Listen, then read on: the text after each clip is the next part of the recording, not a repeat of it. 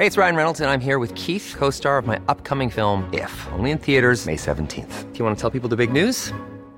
All right, I'll do. Sign up now and you'll get unlimited for $15 a month in six months of Paramount Plus Essential Plan on us. Mintmobile.com slash switch.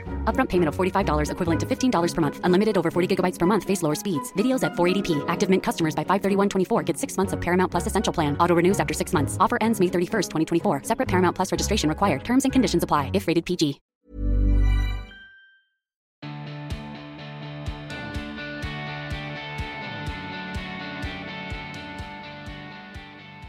Hello, hi, and welcome to another episode of The Emma Guns Show. I am your host, Emma Gunavardhana, and joining me in this episode, I'm very pleased to say that it is Rochelle Humes.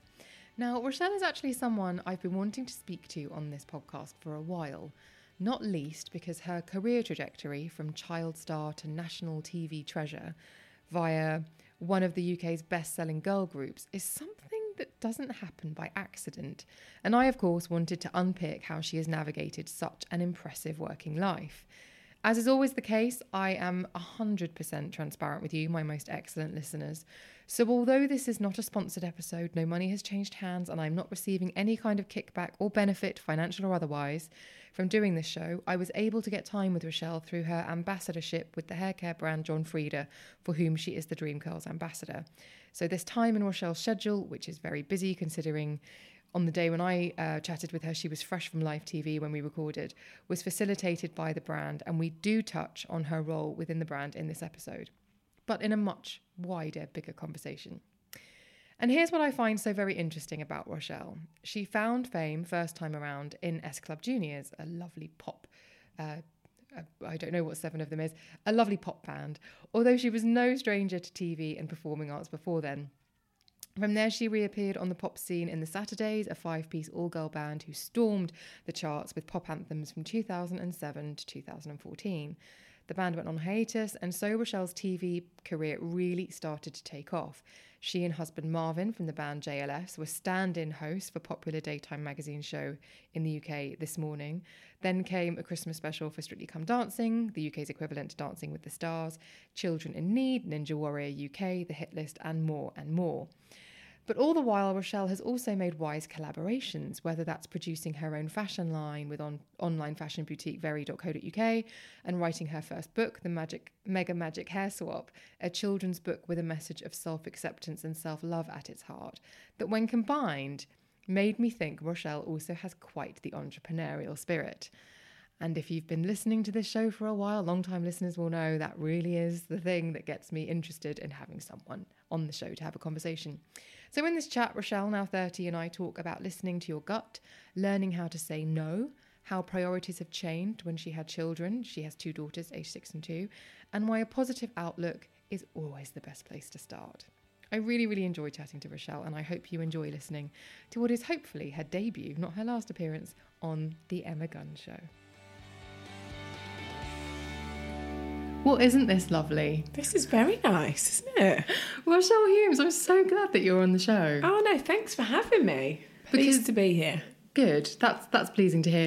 you are. Um, I've uh, met you before, like many many moons ago when I worked on magazines, but I have always thought of you as somebody who is. And I was saying to the uh, girls earlier who are in the room, I've already referenced them. you are a real go-getter, but you're a very very positive person.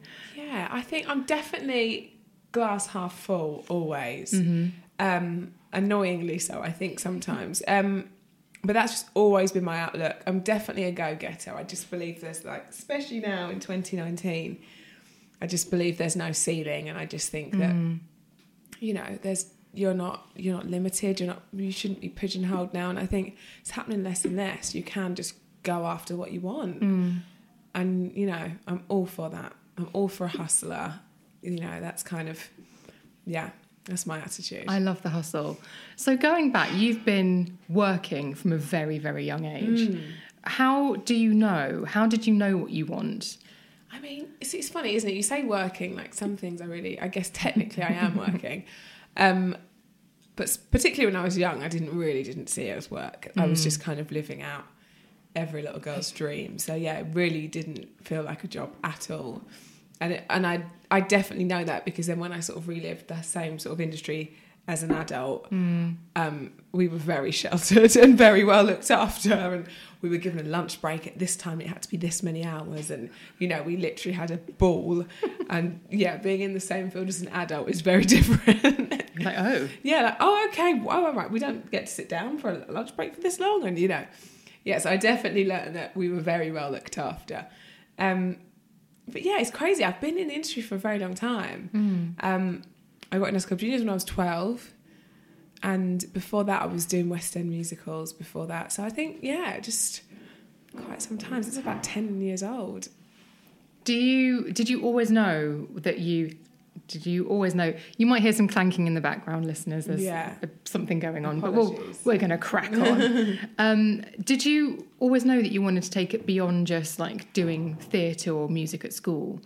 Yeah, always. I always knew I had like a hunger for it, and I, would- I was never sort of comfortable in just being like, oh, okay, you know, because I, I there was a lot of friends that from my actual school that we went to the same sort of performing arts sort of club at the weekend, and I could tell when they'd start to sort of grow out of it, and then they were mm. more interested in just hanging out with friends, or you know, rather it, it's sort of stopping it being a hobby at school. Mm. Um, but I was never over it and I kind of knew that because my friends along the way had sort of like everyone was dropping like flies and I was like mm. still desperate to be involved. So I kind of knew I was never going to tire of it.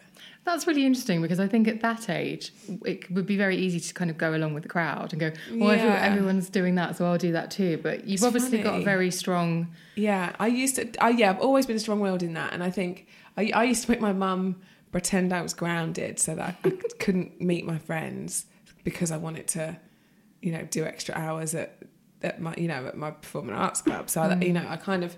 Which is funny. I'd be like, "Oh, I've got a birthday party on that day, but I don't really want to go." Mum, can you say that I'm grounded? you know, so me my mum was like, "You're always grounded. People are going to wonder what's wrong with you." Um, what were your crimes did you ever say what you were grounded for no, I was just like, oh, me and my mum had an argument and she's not letting me go out. because in the end, it started becoming embarrassing because I was just putting that before anything else. Um, which is, you shouldn't be embarrassed about. That was my choice. But it just, when you're young, it's just less awkward, isn't it, to have those sort of conversations, I suppose. When you, you so you get into it, you're in a pop band Mm. from the age of twelve, and yet there's all maybe when you're slightly older, there's lots of other opportunities that are available to you. And what I think always impressed me about you was that you were seeing them. You weren't just tunnel vision.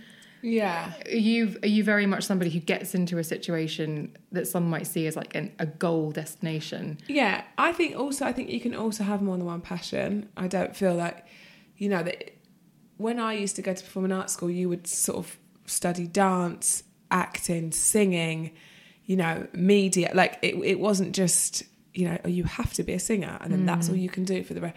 And I think sometimes this industry, I think we're growing out of it now, but I definitely think yeah, I think sometimes you can pigeonhole you and then you're sort of not allowed to then move on to a different, you know, move into something mm. else. I think that's quite silly, really, because I think that's just not when you're in the industry, it's so broad and it's so varied. It's just mm. amazing to enjoy all of that. And I think my passion has always been performing, be it on television, be it on, you know, on stage.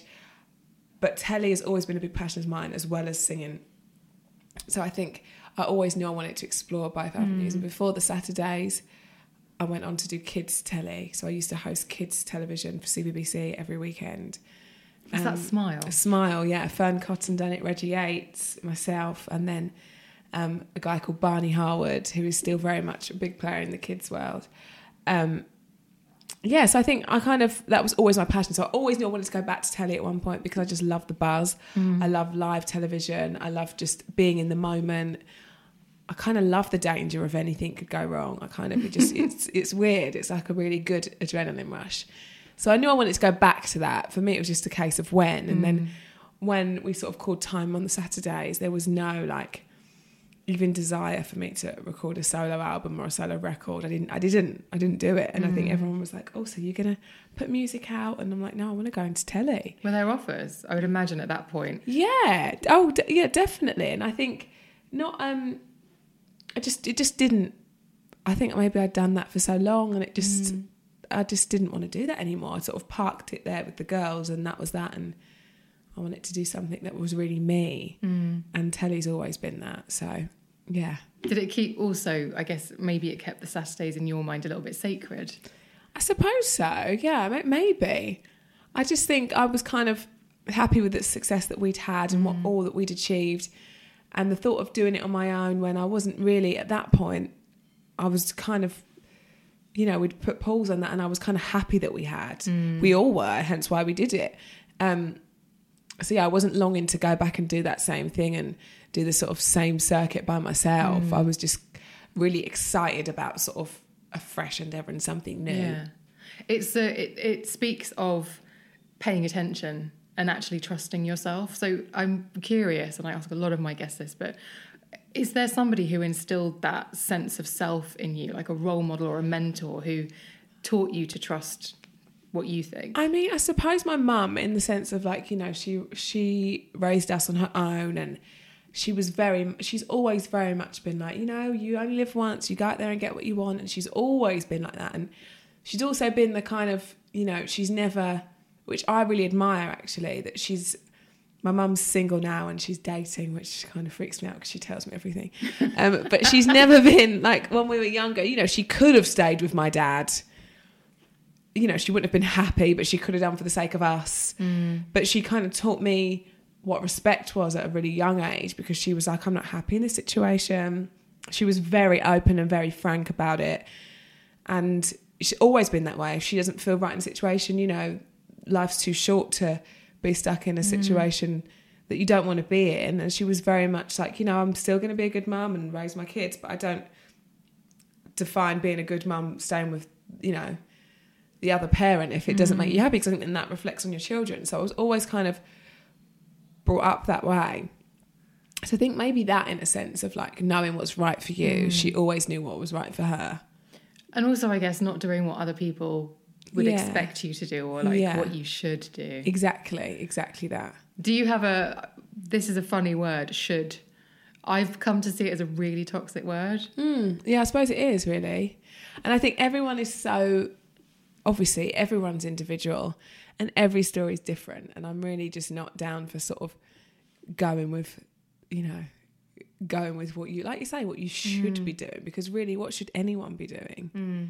And that's the beauty of where we are in the world now. Like there's the there's so much change and you can be who you want. Mm. You can be gender neutral and be at school.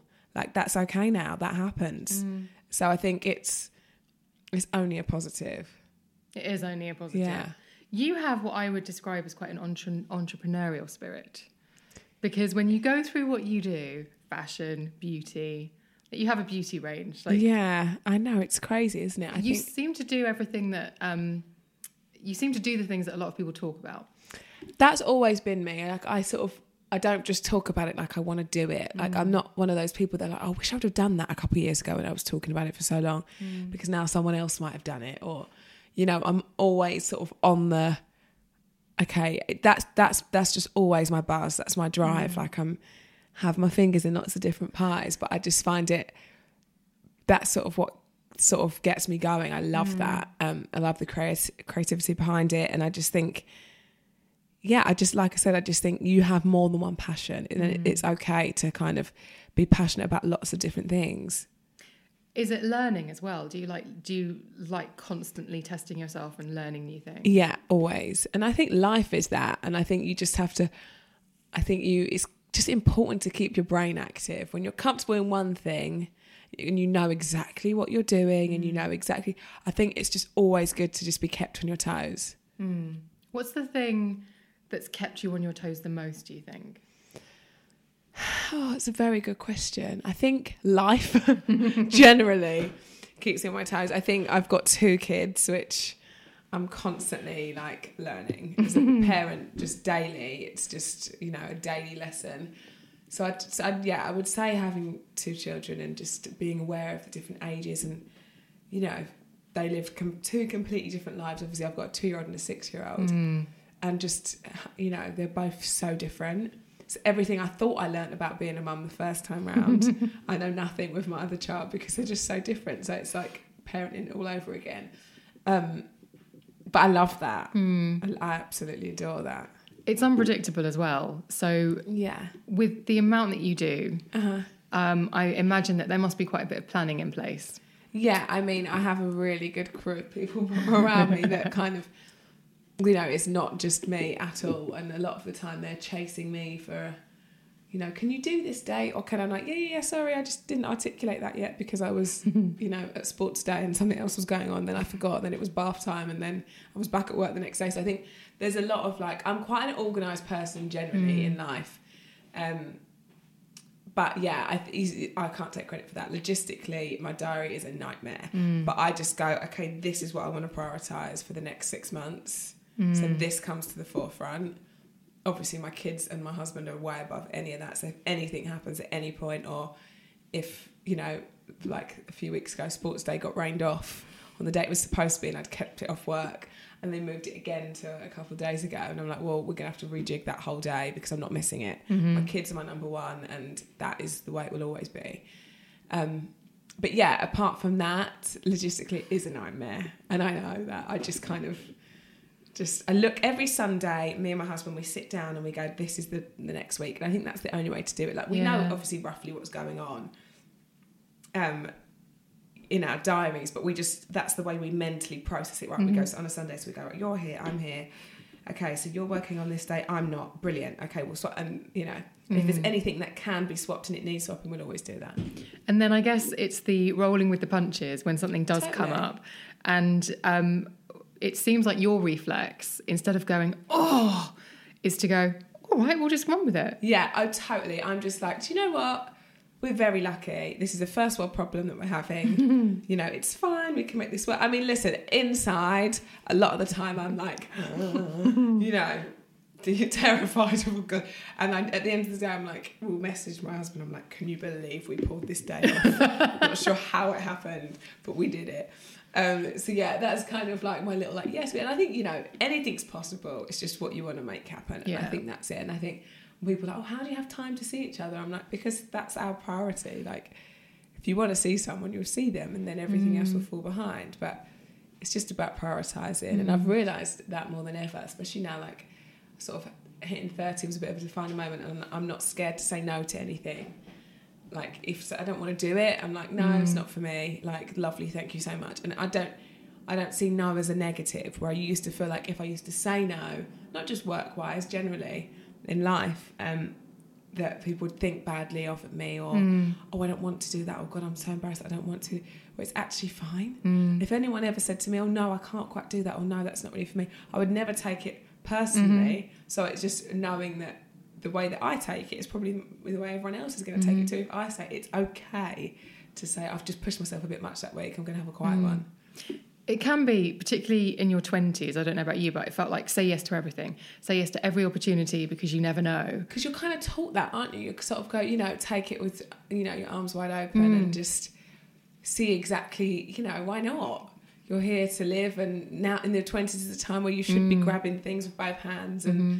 Enjoying yourself. So I think that's programmed into everyone mm. that one day you're going to be old and you're not going to get those opportunities. So enjoy it. But yeah, I think now I'm just okay with myself, and I think a lot of that has to do with being a parent and mm. being in control of that and saying, "Oh no, it's not for me," and also not being swayed by people. Oh no, but I really think mm. you should do this because of X, Y, and Z.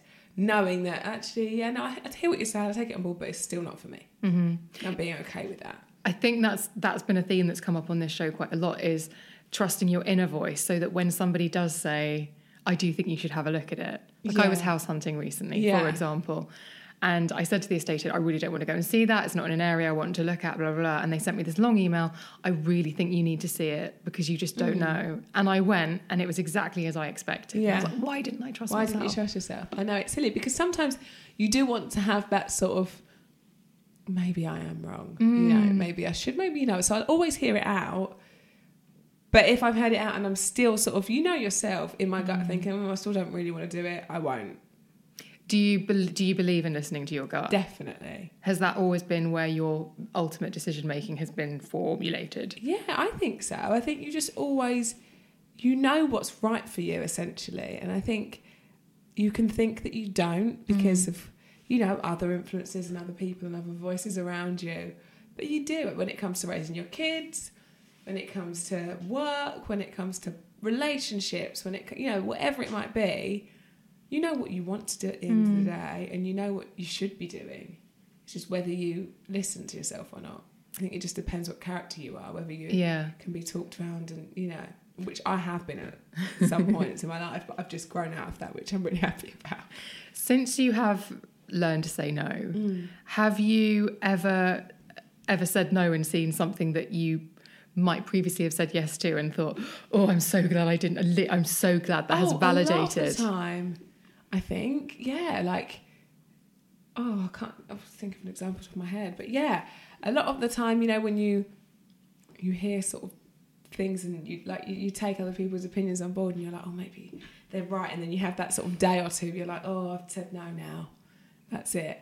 And then you might have seen. I'm, now I'm talking with a work head on, but then I might have seen someone else front whatever it is that they were saying that I should do, and I'm like, oh god, thank God I didn't do that. That's so not me.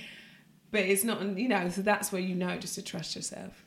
Have you ever? Um, I'm assuming that you're on social media a lot. I'm on social Yeah, media I a think lot. the whole world is on social media. I mean, isn't? Instagram. That's how I know my friends' birthdays now, which is terrible. I'm like, oh, happy birthday. Someone else posts going, happy birthday. I'm like, oh yeah, good. Quickly text them, happy birthday, babe. I was saying the same thing this weekend about I would not know people's birthdays No. anymore. I don't. I think it's just like so old school, isn't it? Sending a card and knowing exactly when it's someone's birthday. Yeah, unfortunately not.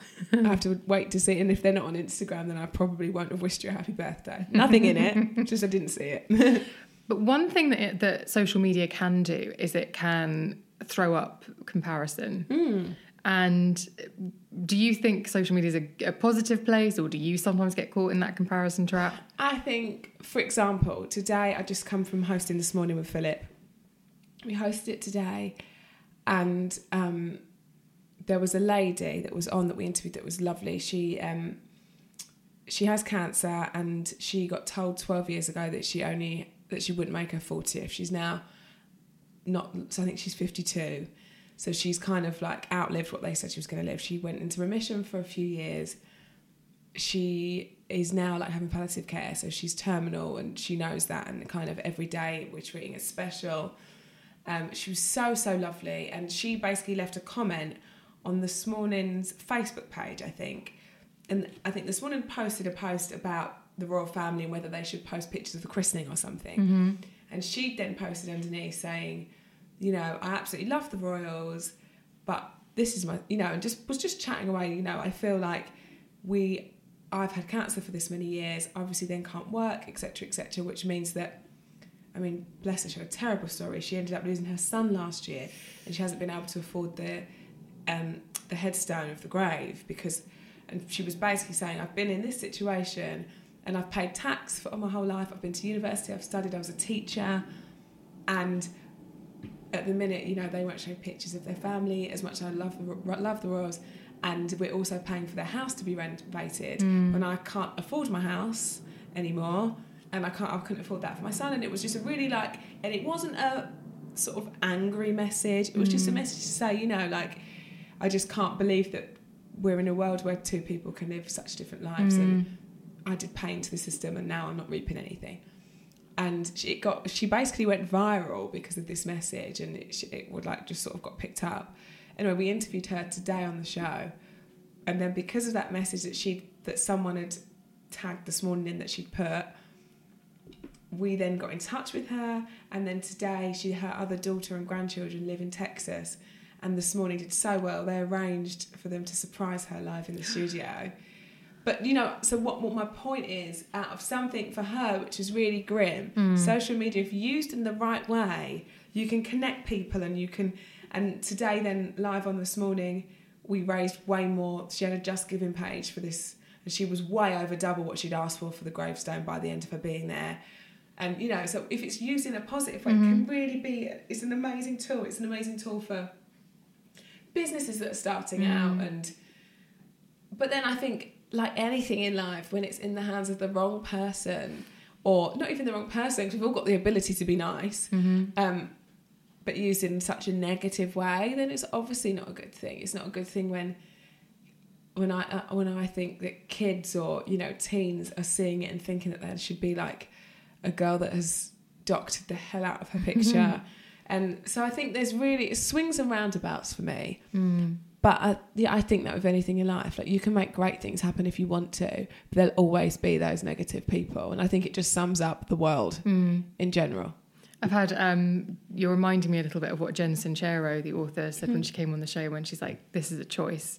You have a choice to get up and be positive." Yeah, totally that. And I think, you know, you're what's crazy is anyone can sit behind a phone or a keyboard and type what they want. Mm. But really, would they have, you know, if you can say it to my face, then I welcome that. Mm-hmm. But if you can't, and you would literally shout it from across the street and run away, then that just shows the sort of person that you are, you know? Mm. Um, but listen, social media, I'm so lucky and I have a really lovely following and a nice sort of group of people on mine. And I think it's what you make it. I think mm. you follow who you want to follow, follow people that are going to make you feel positive and not negative. And mm-hmm. so you do have a choice in all of that. Yeah, it's true. Mm. I want to come back to what you said about six months and goals and priorities. Yeah. Sorry, I'm I'm putting the word goals in there. Mm-hmm. I'm wondering if you do set goals. If you sit down and say whether it's on December the 31st or at any point you say, "Do you know what? I feel like I feel like I'm building up some momentum with work. So for the next 6 months, I'm going to see if we can make X, Y, and Z happen." Do you do it like that? Um, Yes and no. Like, I don't ever really have. I suppose everybody has goals as such, but I don't like really like sort of write down a formula as mm. such and go, "This is the bucket list. This is mm-hmm. what I want to happen." But I do kind of go, "Okay, this is my passion. I'd like to focus on this this Yeah. year, or whatever that might be." Mm. Um, but then sometimes it is a case of just riding a wave, and if you're having a good period, mm. you know, this that I wanted to do might work now, or mm. and just sort of judging it. But I think that's just life. I think, but yeah, every sort of every New Year's day, we normally go away for New Year because it's the only time that we can sort of guarantee that we're going to get a holiday together as a family. As in, like mine and Marvin's industry goes really quiet, and mm. the summer, if we get a kids' holiday, is very like last minute. Yeah. Um, and New Year's Day, I always sit down and I watch The Secret. Obviously, I've read it loads of times, but I watch gonna the um, the yeah. visual one, and I just give myself a little boost of like going into the new year. And yeah, I do that every New Year's Day. What do you get out of the secret? It might be really personal, but um, what what for you adds such value that it means that you revisit it time and time again? I just think if you put anything out there to the universe, it will come back to you in the sense of like, I think negative breeds, negative energy just breeds for more and more negative energy, um, which is obviously not anything like health related. Obviously, that's just you've sadly got no control over our health to some degree, you know. Um, but yeah, I think I think the company you keep as well, I think is got such a big thing to do with that. Yeah, I think I'm, I'm not sure really what I take from it, but I always sort of feel really like re-energized hmm. by watching it, and I just think if you just visualize what you want, you will get that. If you just hmm. keep sort of on at that and sort of working away to it, I think because you've only then got hmm. one sort of direction that you can go, and that's to get what you're after. Is it because, um, and this is for anyone who maybe doesn't know the secret or has heard about it and isn't quite sure how to apply it, but it's different from wishing, isn't it? It's almost like you Yeah. put a structure behind your wishes. yeah, your it's wishes. almost like little things like just mentally sort of visualizing stuff. So they call them like vision boards. I mean, it all sounds a little bit mm. airy fairy. It's actually not. It's really simple. Like writing a list of what it is you actually want. Mm. Looking at that list as often as you can, and don't just write it and then that's something that you did on New Year's Day and forget about it. Like keep sort of coming back to that, mm. and you know, slowly it starts to happen and it all starts to pan out. Um, little things they say on there like printing off a picture of your dream house and sticking it on your fridge and you know some of the stuff is a you know is a Ryan Reynolds here from Mint Mobile. With the price of just about everything going up during inflation, we thought we'd bring our prices down. So to help us, we brought in a reverse auctioneer, which is apparently a thing. Mint Mobile unlimited premium wireless. Ready to get 30, 30, bit to get 30, bit to get 20, 20, 20, bit to get 20, 20, bit to get 15, 15, 15, 15 just 15 bucks a month. So, Give it a try at mintmobile.com slash switch. $45 upfront for three months plus taxes and fees. Promo rate for new customers for limited time. Unlimited more than 40 gigabytes per month. Slows. Full terms at mintmobile.com. Hey, it's Ryan Reynolds, and I'm here with Keith, co star of my upcoming film, If, only in theaters, May 17th. Do you want to tell people the big news? All right, I'll do it. Sign up now and you'll get unlimited for $15 a month in six months of Paramount Plus Essential Plan on us. Mintmobile.com slash switch. Upfront payment of $45 equivalent to $15 per month. Unlimited over 40 gigabytes per month. Face lower speeds. Videos at 480p. Active Mint customers by 531.24 get six months of Paramount Plus Essential Plan. Auto renews after six months. Offer ends May 31st, 2024. Separate Paramount Plus registration required. Terms and conditions apply if rated PG. a little bit far fetched, mm. but the premise of it, I think, is just brilliant. It's just to be positive and just sort of think towards that mental goal constantly. And I think the more you, you know, the more you think, they say thoughts are things, is what they say. And I really believe that. Yeah. And curious, um, I'm curious about whether when you have a goal, it seems like you reach a lot of them. I mean, like, like touch wood. Um, I think. Do you know what? I work hard. I'm such a grafter, Yeah. and I don't like. I'm not blowing my own trumpet with that, but I just think, and that's what I try and show my children that it doesn't happen because you go, okay, this is what I want to do. Where mm. is it all? And I'm trying to have to teach that to my younger siblings and stuff because I think they're sort of a little bit more millennial, and they seem to think that this is going to happen and they're going to live this Instagram life tomorrow, and mm. it's not about that. Like, you know, you're gonna get knockbacks, but that's all part of the story at the end when you get there. Mm. Um, so for me, it's yeah, a lot of my goals have worked out, but not because I've sort of, you know, rubbed a crystal ball and and they've appeared in front of me. It's because I've put the time in. And that's yeah, that's kind of always what I want to show my kids that you mm. have to work to reach what you want. Don't rely on someone else to bring that to mm-hmm. you. You know, you're you're your sort of own master, really. And it's interesting to me because I feel I feel a little bit similar. I, I definitely would describe myself as a grafter and a hustler, meaning that I work, I put a roof over my head. Yeah. No one else is responsible for me. And but I would I would be a bit funny about saying that in certain company. Yeah, and I think it's funny. I think it's interesting It's the, you. it's the British thing. I think you Yeah. just you have to be. I, I remember watching. Was it ages ago? I remember Fearne Cotton did a documentary and she followed lots of different people's lives. I remember her um, being away with Craig David somewhere because they're quite good friends, was it at his Miami house? and it was at his Miami house, which was just epic. Um, but she was saying like why the move to Miami because it just seemed very random in like the peak of his career. He just got off and up to move to Miami, and he was saying that just the whole vibe about being stateside to being here is just so different in the in the where it's when it comes down to positivity. Like he remembers he was driving a car that he'd wanted since he was a tiny little boy, and he'd bought this car, and he got to a point where in his career where he felt really happy about that. And he, it was a convertible. I can't remember what car it was, but he had his roof down. And someone said to him as he was driving through London, "Oh, what a flash, so and so, and all of this."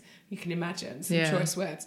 And then he was driving the same car in America, and um, someone was like, "Hey, man, nice car." You know. So he's just like the difference in like we're sort of programmed to have to keep people grounded by hmm. sort of bringing them back down to earth. Mm-hmm. Um, which is a, which is also on one side is amazing about mm-hmm. us, but another side you think, what's he? He's minding his own business, driving his car that he's worked very hard to have. Where's the negative in that? You yeah, know. yeah, So yeah, I think it's just kind of it's the British in us. yeah, true. and on the way to goals, I'm very curious about this at the moment because in my own life, I realise that I've been so goal oriented that um, I haven't been enjoying the journey. Yeah. Have you ever experienced I think that? that's a big thing. I was actually saying that to Marvin. We were saying that last year. That was one of our New Year's resolutions of just like live in the moment because you set yourself little milestones, and if you get to one of them, you're so- you're too busy thinking about well tomorrow I've got this on because you're working towards the next half of that milestone, rather than going yes. We achieved this little bit that we didn't think, you know, that at one time we was, that mm. was a, a wish and a hope, yeah. and rather than just living in the moment a little bit more. How do, uh, how do you do it? Have you just I don't really know. I'm still sort of, I'm still, I've not mastered that one yet. But we're trying Like The other day, we, well, a couple couple of months ago, our we had a um, brand new show that we first show that we our own show together, and um, we'd had a really busy week. And he said to me, "What are we going to do the weekend when the show's on? What should we just have a takeaway and our mum and our mum and dad can come over?" I was like, "Do you know what? No, this is exactly what we said that we wasn't going to do." uh, you know, when it comes to life. So I was like, right, okay, let's get all our friends together. you know, we we hired a room somewhere and put it on a big screen, and we just got all our friends and we celebrated. We opened a bottle, and we were like, okay, let's let's you know let's celebrate this mm. milestone. So we did, but it's so easy to crawl back into that like. Oh yeah, yeah. Oh no, it's really good, but I've got to be up so early tomorrow mm, mm. because life gets in the way. But I think it's just sort of being. I mean, we're always grateful and we always appreciate everything, but I think it's just sort of saying it out loud a bit, little bit more. Yeah, I feel like uh, the what's come up a lot from listeners as well is there's always a reason not to do something. When I've been getting Yeah. messages of like, I didn't do that because I was saving money for this, so I didn't enjoy Always. that, or whatever it might yeah, be. Yeah, I think that's everything in life. like, is right is is right now the right time to have another baby because we might need a bigger car, or there's not enough room in this house, or if you think like that, you know, life just wouldn't happen. I think you just have to just go with your gut again, and just if you want to do something, go for it. Yeah, this is true. Well, which brings me on to the book actually, because I I really love the book, and I Oh, love what the book you. about. So it's the mega hair swap, Uh huh.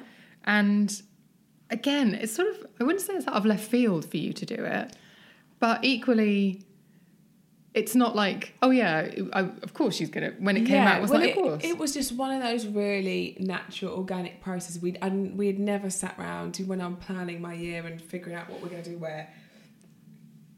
Writing a book wasn't part of that plan.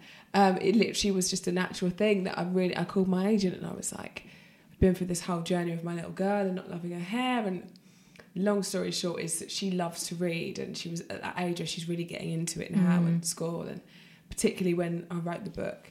Um, and there was no there wa- I went to a bookshop, I looked on Amazon, there was no sort of book that I really felt that did what it needed to and say what it needed to say that could sort of encourage her to sort of love herself. So I called my agent. I was like, I'm, re- I'm thinking of writing a kids book. How hard can it be to write a kids book? Um, you know, a picture book for a youngster. I need to, I need to meet with a good illustrator. I need to just, I just really want to do this. She was like, all right, okay, I'll set you up. Let me just figure it out and set you up with some meetings. So then a couple months gone past. We met like a couple of people, went to meet a load of different pub- publishers um, because when they heard, then they were interested that I was doing it. And then I found a publisher that I just loved, and instantly we sort of had a connection because her little girl said the same thing to her, Right. and we sort of hit it off. And I was like, okay, cancel all the other meetings from the diary because there's no point. I know I like this woman. It's your gut she gets my gut again. Um, she gets me. She gets what this is about. Mm. This is what we're gonna do. And then then I met. I literally they sent me like all the these amazing illustrators, and there was this one girl called Rachel Suzanne who had just just was at college, young. She's from Birmingham, and she really got the hair. When, and I just sort of had like this real sort of connection with her. That I was like, okay, this is the girl. And they hmm. were trying to push me to use like this one's really established, and I'm like, no, no, no. Well, if I don't give her a book, when's her first book going to be? You hmm. know, she's great. Why not? So that was that, and then yeah, then that's how that happened, and it's now I've got pressure on the publishing team to write another book, and I was like, well, that's something that I felt super passionate about, so hmm. that's why that book. So yeah, that's the only thing that happens is that then they go, okay, we need another one now because it done well, and I didn't expect it to do it, mm. you know, anywhere near as well as it has done. But I think it's it's I, every day I get a message saying thank you so much for this book because you've really helped me and my mm. you know my little I was really struggling and it's really it's such a good story. And when it was World Book Day earlier this year I couldn't believe the amount of messages I was getting of little ones dressing up as May the main character for my book I was just I was so overwhelmed. Um, so yeah so now I've got to think about another story that I feel equally as because I'm, not- I'm I'm only writing another one if I feel as passionate Yeah. about it because I'm not here to become Roald Dahl you know? I just it just sort of happened and it, there was a real sort of place for it and it wasn't you know there's a real gap in the market for what I was trying to do. Um so yeah it started as sort of a self-indulgent thing but I suppose everything does doesn't it And also, it's it's wanting to be heard as well, isn't it? It's, Yeah. It's believing in something and feeling so passionate about it that you like. I this I needs to be so. out there. And also the um, the stats when I was I stumbled across this piece that I think the Guardian ran when I was writing the book about you know how little um, BAME characters there are in children's publishing and the lack of diversity and I think it was something like I think in across schools I think almost 40% of young children in school are of a BAME background and 1% of children's publishing featured a lead BAME character. It's crazy. Like it's so honestly, it's like the dark ages again. And I think then even 0.0 whatever it was was a female BAME character. Mm. Gosh. I know. It's honestly, it's it's it's cra- It's crazy to even think that's a thing. To be honest, you know, we're in 2019. It's, it's unbelievable. But in children's publishing, it really, really is behind.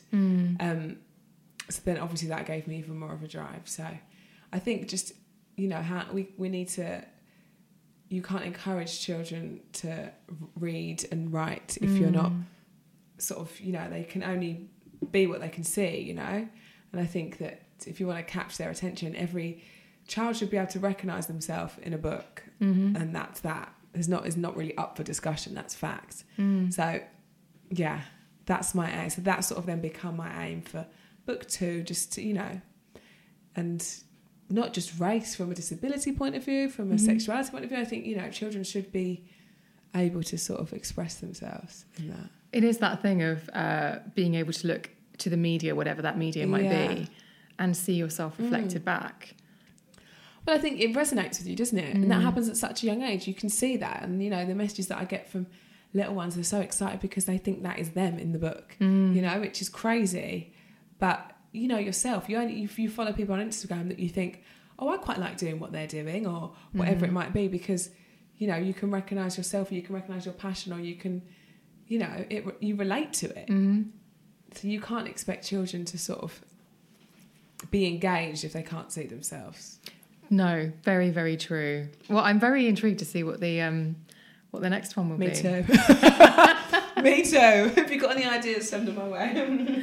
But it is the thing. But it is that thing about it has to be true to you, and that seems to be another core of whatever the work might be, whether it's writing your book, whether it's TV presenting. Like you don't you don't align yourself with something that is No. incongruous. and I think I've been through. I've been younger, and I've been through that stage, and I, um, where you might maybe I've endorsed something that I wasn't really sure about, but now it's very much like well, since the past, I suppose, five years or so, like you just get to a stage where you know yourself more than anybody else, and I think before that comes back to what I was saying earlier. You kind of take everyone else's opinion on who you are, rather than just going, actually, no, this is what I believe in. And I think for me, it's really just when it comes to working with a brand or when it comes to hosting something that anyone that I partner with or anyone that I'm aligned with, I make sure that it's it's totally me and it's exactly what I'm proud of and mm.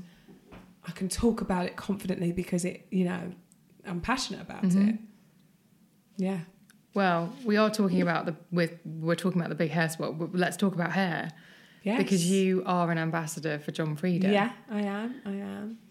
Which is kind of like one of those surreal moments because John Frieda Frizz Ease was the first product that I ever owned.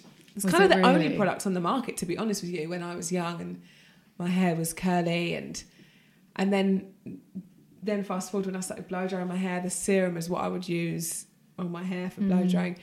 And it's kind of one of those when um, my agent called me and was like, "So John Frieda, you know, maybe we might work together. How do you feel about that?" I was like, "What?" so yeah, it's kind of one of those real, weird kind of like full circle mm. things where you're like, "Well, it's actually crazy that it's kind of got to that point," which is, you know, amazing and it's great for my kids to see. And I mm. think that, yeah, it was a really like, oh my goodness, I can't believe they want me to do that sort of phone call mm. to receive in a bit of a pinch me moment. But so happy to be working with them.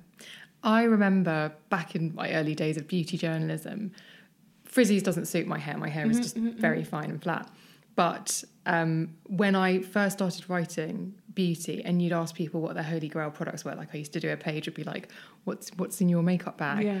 And people would say Frizz Ease, frizzies, Frizz Ease, Yeah, like a little cult product, the isn't it? The time. A hero product. because it really was so ahead of its time in terms so of so ahead. Yeah. Well, now that you can get a bunch of serums, but at that point, no one was doing serums. They were the, as you say, the holy grail.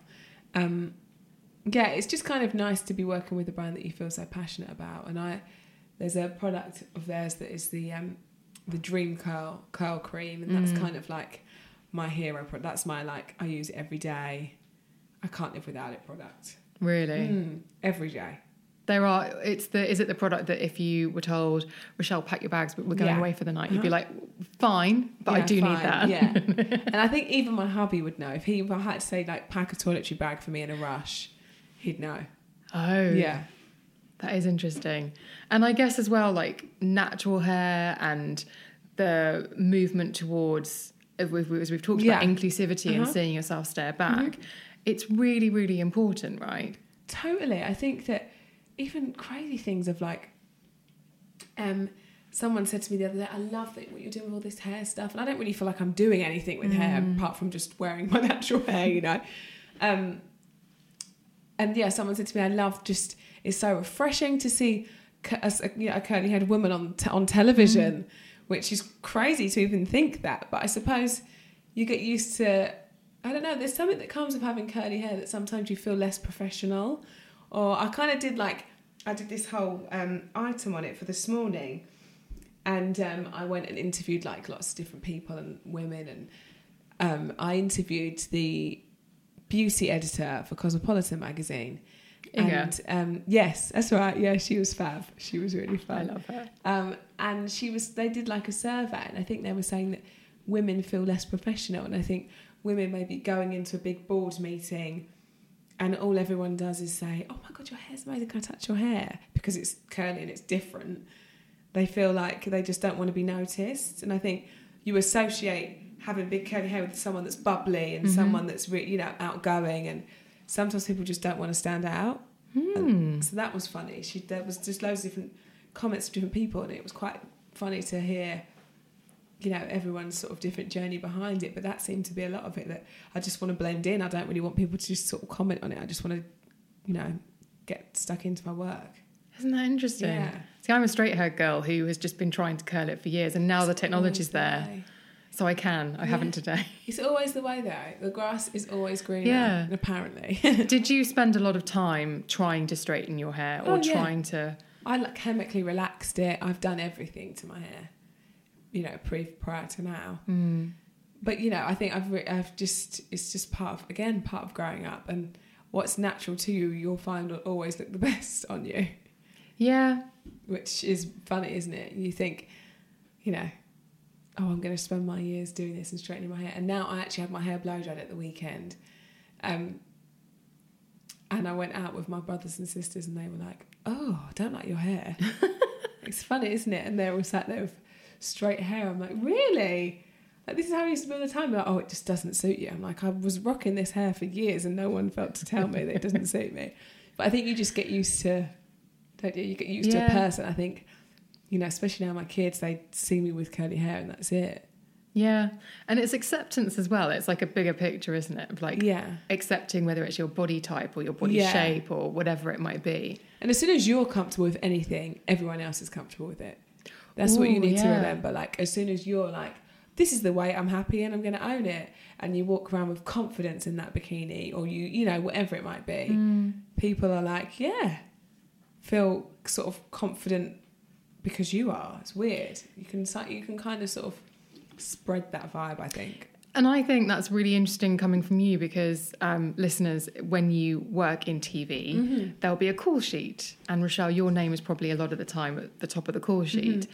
And in my experience of working on shoots or TV, it's the person whose name is at the top of the call sheet that sets the tone. Yeah. So it's very interesting for the whole day, for the whole crew. Oh, do you think so? That's interesting. Yeah, to know that. yeah, yeah, yeah. So I think it's very interesting that you say that if I'm confident, then everyone else will be confident because that's what I'm projecting. Yeah. I wonder if you bring that to your work.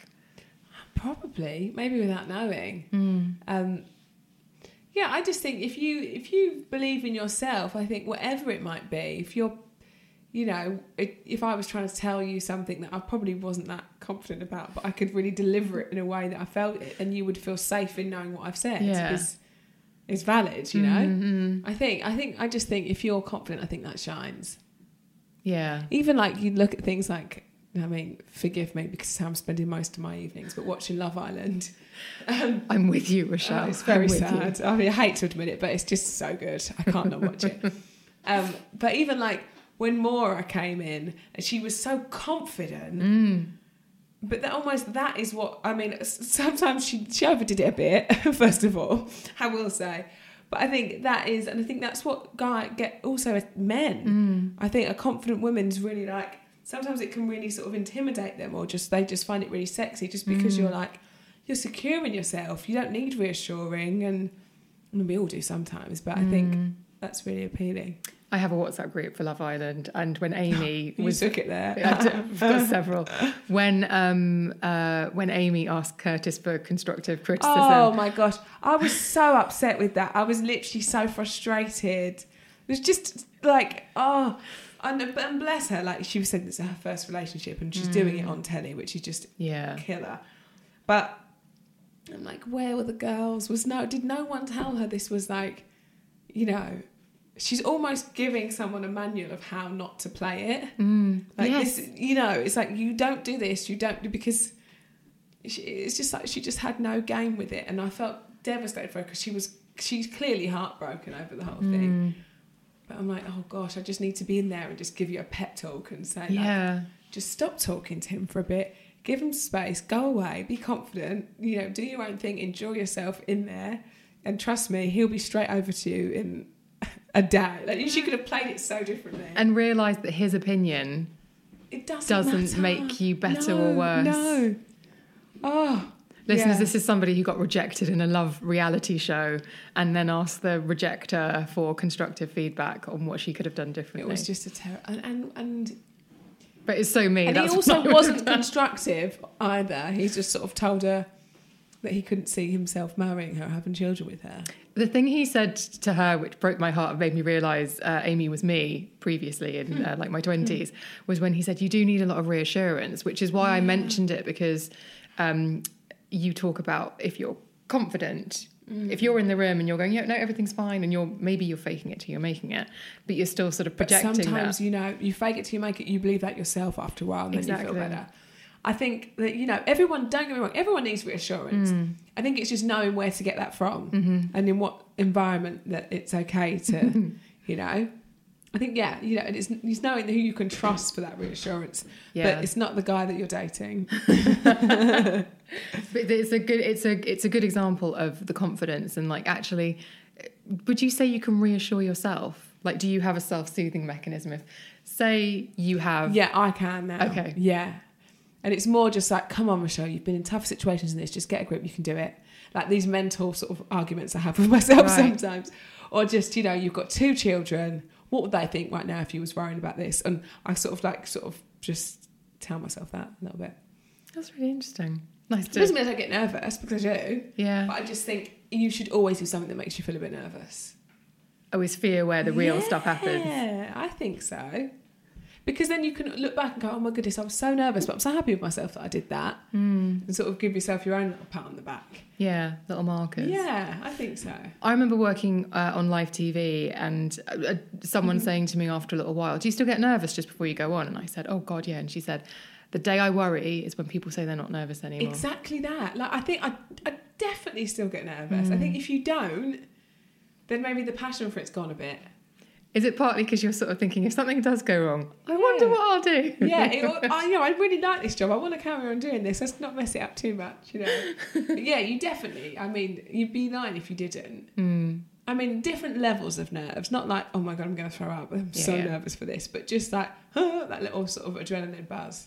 But every now and again, do you think it's good to, metaphorically speaking, do a parachute jump and throw yourself into that thing Oh, that I might. mean, see that I'm not sure how I feel, but yes, exactly that. Do the parachute jump. I'm not sure if I'm going to jump out of a plane. or just the but- big thing, whether it's telling someone that you fancied for ages that you fancy them, or doing something that Definitely, definitely. That's so healthy. And you're only here once. Hmm. You know? So just you like, you know, why not? What if? What is the worst that can happen? That's what I always tell myself. Hmm. In this situation, what is the worst that can happen? And is a, if it's a bad thing or the news that you don't want to live with, you don't want to be with someone anymore, whatever it might be, is a weight going to be lifted from my shoulders? Am I going to feel better after Hmm. knowing I'm not in this situation? Or, you know, whatever it might be, it always it always ends up for the better. I think. I agree. You're lovely to hang out with. Oh god, I don't know about that. what a beam of sunshine. Thank you so much. Um, I really enjoyed that. Thank you. It was very nice. nice. Very nice chat. Obviously, listeners, all of the links to everything that we have discussed will be in the show notes. But for now, Rochelle, thank you. Thank you very much for having me. Before you go, I just wanted to say a huge thank you for taking the time to listen to that episode. I really hope you enjoyed the conversation with Rochelle and I. If you want to get in touch with me, please do email me at thebeautypodcast at gmail.com or slide into my DMs on Twitter and Instagram where I am at Emma Guns. And if you feel so inclined and want to chat to me and thousands of other listeners to the podcast, then why not join the closed Facebook group? All you have to do is click the link in the show notes, which can be found wherever it is that you are streaming and downloading this episode. Thank you once again for your time. I really do appreciate it, and I cannot wait to see you on the next one.